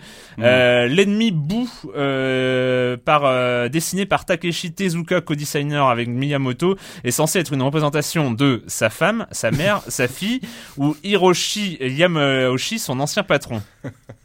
Ouais, moi je dirais Yamauchi, c'est tellement drôle que. Mais sa femme est pas mal non plus. Hein, ouais, je ouais, sais pas. Ouais, euh. Ah, son patron, ouais, son ancien patron, c'est ça Il s'agit de sa femme, donc. Oh, euh, c'était les deux intéressants. disais, est venu à Tezuka lorsqu'il travaillait sur Super Mario Bros 3. Sa femme, habituellement calme, s'est mise en colère à cause du temps qu'il passait au boulot. C'est pour ça que lorsque Mario tourne le dos à bout, il arrive avec le regard menaçant, alors que Mar- quand Mario le regarde, il se cache les yeux. Euh, Mario et ses amis vivent au royaume champignon, au royaume de Végésia, au royaume de Lakitu ou au royaume dans le pays vert. Il y a un piège. C'est le sûr. premier champignon Premier champignon. Non, il n'y avait pas de piège. Ah, je me suis dit, c'est pas possible, c'est forcément champignon, mais. Et euh, dans le hein. film d'animation de Disney, Le Monde de Raph, de nombreux personnages de jeux vidéo sont présents, mais Mario n'y figure pas. Pourquoi? Ah, les droits euh, pour faire apparaître Mario étaient bien trop élevés. Nintendo ne voulait pas que Mario y apparaisse en simple caméo. L'équipe du film d'animation n'a pas trouvé comment insérer ce personnage au sein de l'histoire, et c'est Bowser qui a été choisi pour figurer dans la réunion des méchants anonymes. Le 2. Le dernier C'est un petit peu tout ça, mais c'est la 2 surtout. Je dirais le, le dernier Et ben en fait euh, c'est euh, un petit peu tout ça sauf le premier donc euh, Ouais, c'est les ça. droits il y avait pas de problème de droit Non. mais effectivement Nintendo voulait un rôle important Exactement. pour Mario et Mm. c'était pas possible ils ont pas réussi à l'intégrer euh, de manière aussi importante c'est donc Bowser qu'on retrouve euh, dans les méchants anonymes et euh, quel jeu Mario a le pitch suivant? Bowser s'est emparé du royaume de Mushroom il a capturé la, para- la, la princesse Toadstool la retient prisonnière dans un de sept hôtels du royaume seul Mario et toi pouvez la libérer mais il faudra d'abord vaincre Koopa Parumba Banzai Bill Spiny Monty Pat la chauve-souris et autres infâmes canailles c'est des en- entre euh, guillemets hein, donc euh, voilà C'est le, c'est le pitch, ça. ouais c'est le pitch D'accord. entre guillemets Mario et c'est le toi, pitch et- Mario et toi? Ouais. Mario et toi, ça c'est, pas un jeu CDI par hasard? Il est trop fou. Non, ça, me Là, semblait franchement- bizarre comme. euh, Franchement, Ah, là, euh, franchement, bravo. C'est Hôtel euh, Mario, ah, Hôtel Mario Mario, sur. CDI, Ah, une œuvre particulière dans laquelle Mario et Luigi n'ont que quatre doigts à chaque main dans les cinématiques. Oh, voilà, euh, ouais. deux questions rapides parce qu'il nous les a envoyées pour une fois. hein. Enfin, il y a Mm. d'autres questions, euh, mais c'est Lord Sinclair 3DS qui nous envoie des questions sur Minecraft.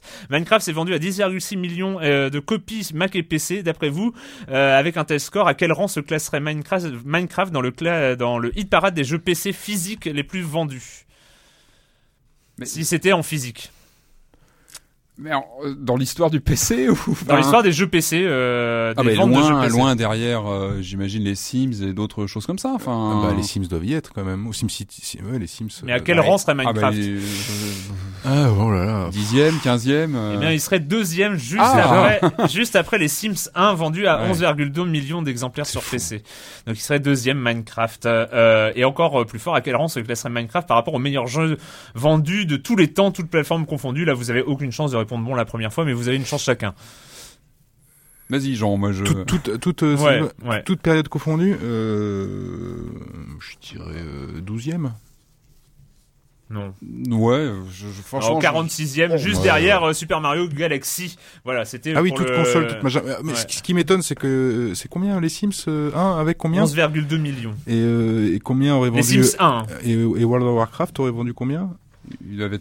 Euh, ils ont mis Avec millions de ouais, comptes, avec non 13 millions de joueurs, Ouais, excusez-moi. c'est vrai, c'est vrai, c'est vrai, c'est vrai. Ah, non, en enfin, physique, excusez-moi, hein. hein. Physique ou tout non, physique ou euh, ah, c'était que physique. Ah, c'était physique, ouais. Ah ouais, donc. euh, Ouais, Ah, ouais, bah, on pose question. Hein. Ah, on pose Excuse-moi, mais, question, je, mais, ça pose euh, question. Lord Sinclair 3DS, tu es censé répondre dans les commentaires. euh, C'est un appel. On va écouter un deuxième morceau donc euh, composé par Olivier de Rivière. Euh, ça s'appelle le fragment morceau de la bande originale de Remember Me.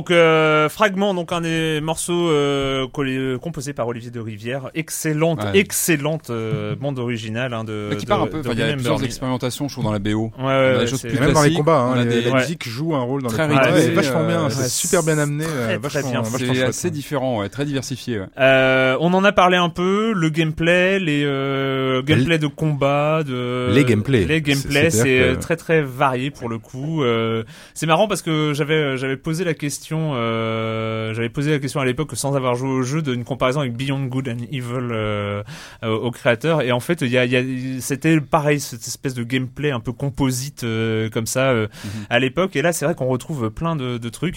Euh, du combat euh, finalement alors moi j'ai eu du mal au début. Je me suis dit mais c'est assez inutile euh, c'est du faux euh, Batman Arkham Asylum Les combos, euh, Mhm. ouais euh, il y a des choses parce en qu'on peut construire ses combos, ouais, le combo co- lab, combo, combo qui frappe, combo qui régénère la santé, combo qui va parce qu'il y a une autre classe d'armes qui va vous qui va les gravement super vous aider, les super voilà Mm. le genre de super pouvoir qu'on va pouvoir nourrir grâce à ces combos.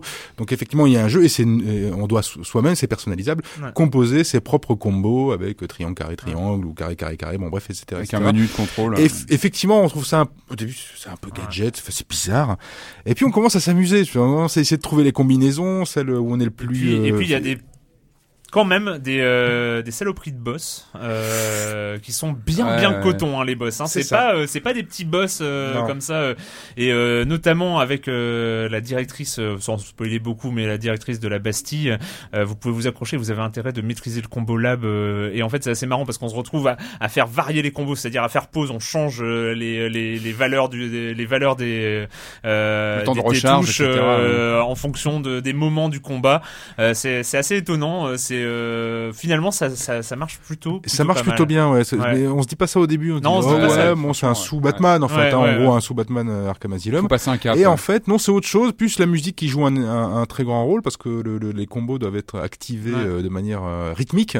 Et mais sans, à la limite, sans s'en rendre compte, on commence à être dans Mhm. l'action, puis paf, paf, paf. Enfin, c'est indiqué, c'est indiqué à l'écran, mais on n'y fait plus attention et on commence à rentrer dans le Ouais, tempo de la musique ouais. euh, et ça devient vraiment vachement bien. Enfin, au bout, quand on commence à maîtriser un tout petit peu, il y a un vrai, un vrai vrai plaisir. Et pareil, en fait, j'ai l'impression que voilà, c'est un jeu qui, euh, qui, dont la perception change au fur et à mesure du, du jeu. Pareil pour les phases de Varap. Au début, je me suis dit, mais c'est quoi ces indicateurs? C'est, on est, on est vraiment sur le GPS du, euh, du jeu d'action-aventure. C'est-à-dire que dès qu'on commence à grimper, il y a une petite flèche sur euh, aller par là. Enfin, grosso modo, c'est Ouais. votre prochaine prise est là. Donc, euh, c'est vraiment indiqué visuellement et tout. Et, et finalement, euh, alors au début, oui, bon, t'es gentil, mais j'aurais pu trouver tout seul, quoi. et, et finalement, en fait, je, je trouve que le fait qu'on retrouve très rarement les mêmes c'est-à-dire qu'on est dans une espèce de pure exploration visuelle, c'est vrai que voilà, il n'y a pas de réutilisation, c'est un truc de dingue. Il y a- une, très très très très très faible réutilisation des décors où on est déjà passé. Et ben que cette varap un peu euh, instinctive où on nous dit un peu où aller, mais finalement, c'est pas très différent d'un Tomb Raider ou d'un Uncharted où euh, les trucs sont visibles hein, euh, à, l'écran, moins moins marqués. Mais voilà, y a- finalement, on est dans une exploration visuelle aussi. Je sais pas si c'est ce que vous avez ressenti au, au bout d'un moment, mais euh, euh, Avec, du- avec le. Varap Ouais. Moi, bah, pff, moi, je, je- je le redis, c'est le côté un peu. On... Ils ont trouvé. C'est bien qu'ils aient rajouté le Varap. Parce que si on n'avait pas eu ça, il y aurait eu le syndrome FF13, donc une espèce de couloir à Mm. l'infini, et on devient fou, et bon, bref, on lâche la manette parce que c'est pas possible. Et donc, du coup, bah, on explore aussi par le haut, et donc, du- voilà, on peut se battre aussi sur les toits, et donc, ça met, euh, ça met une belle respiration, une chouette respiration.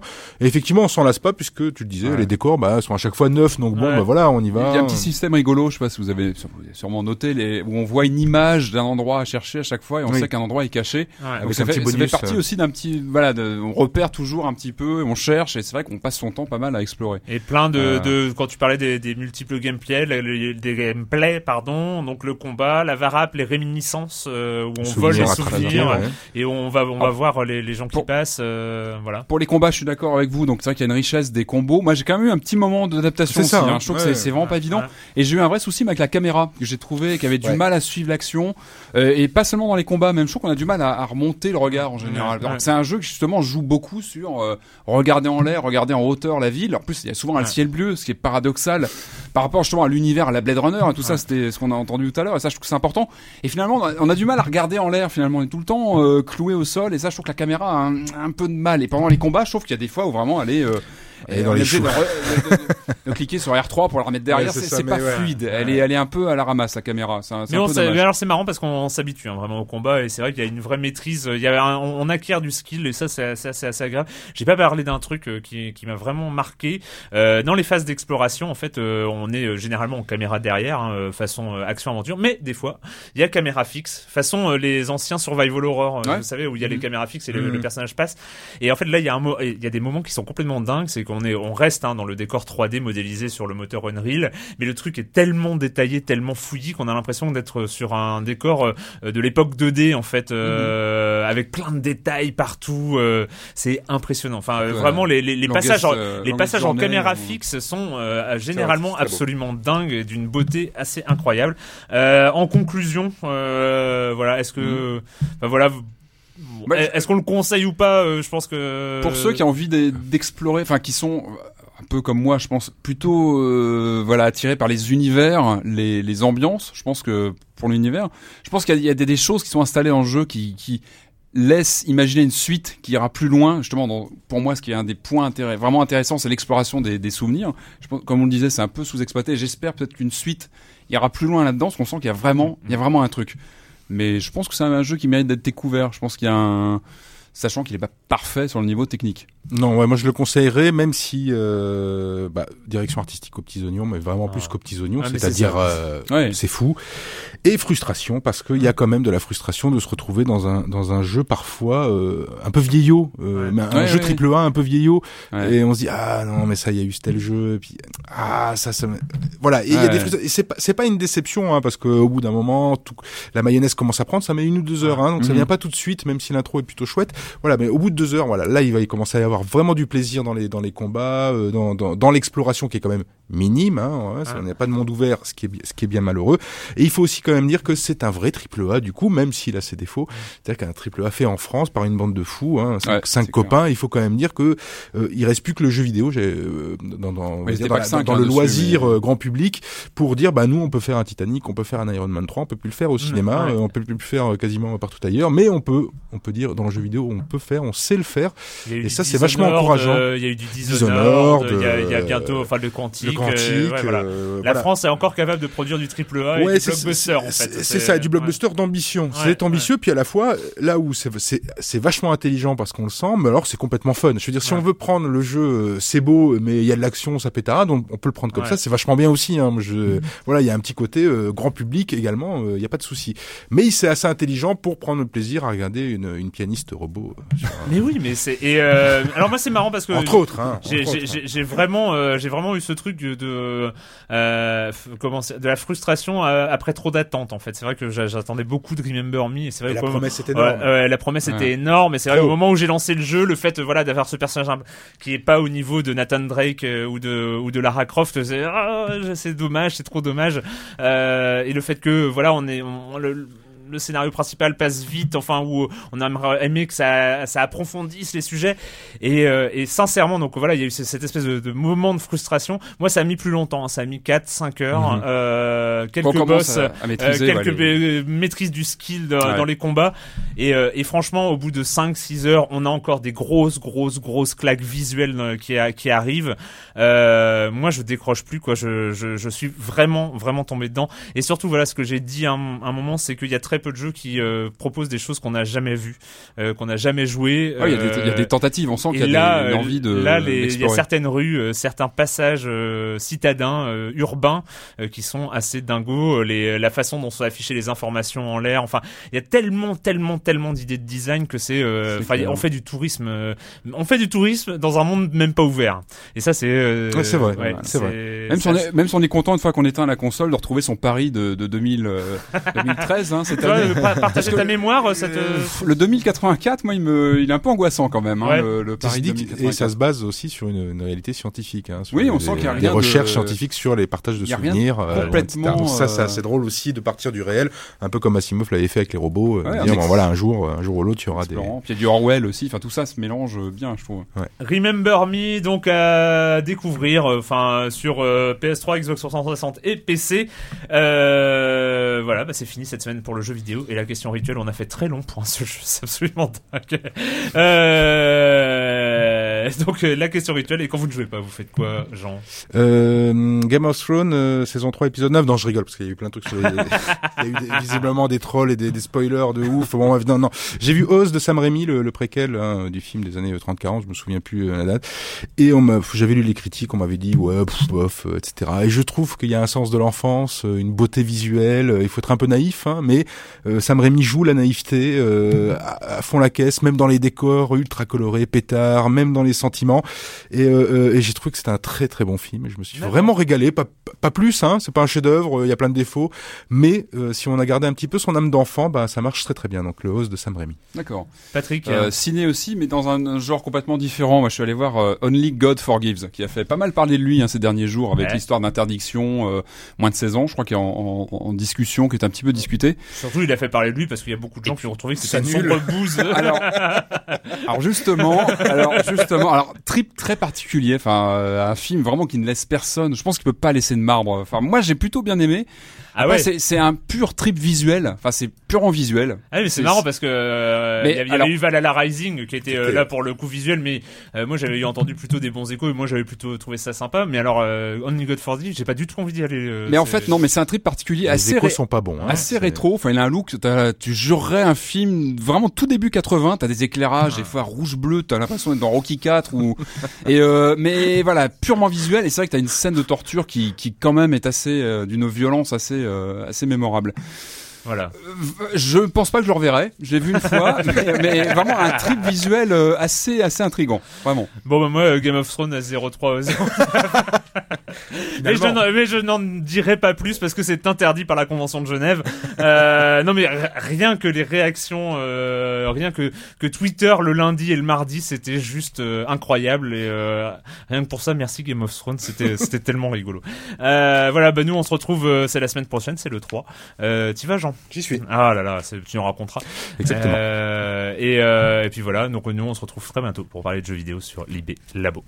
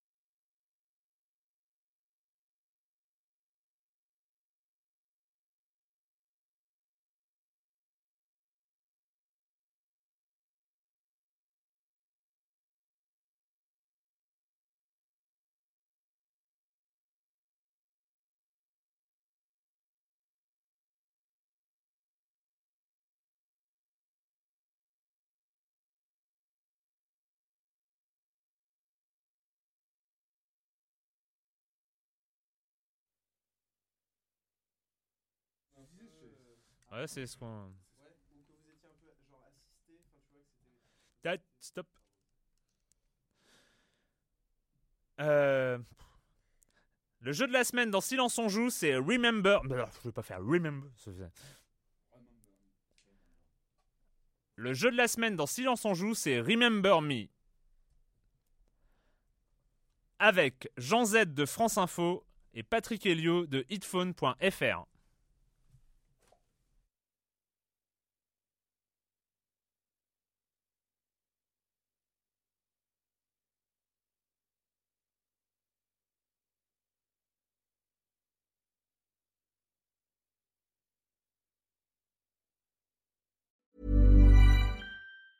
Planning for your next trip?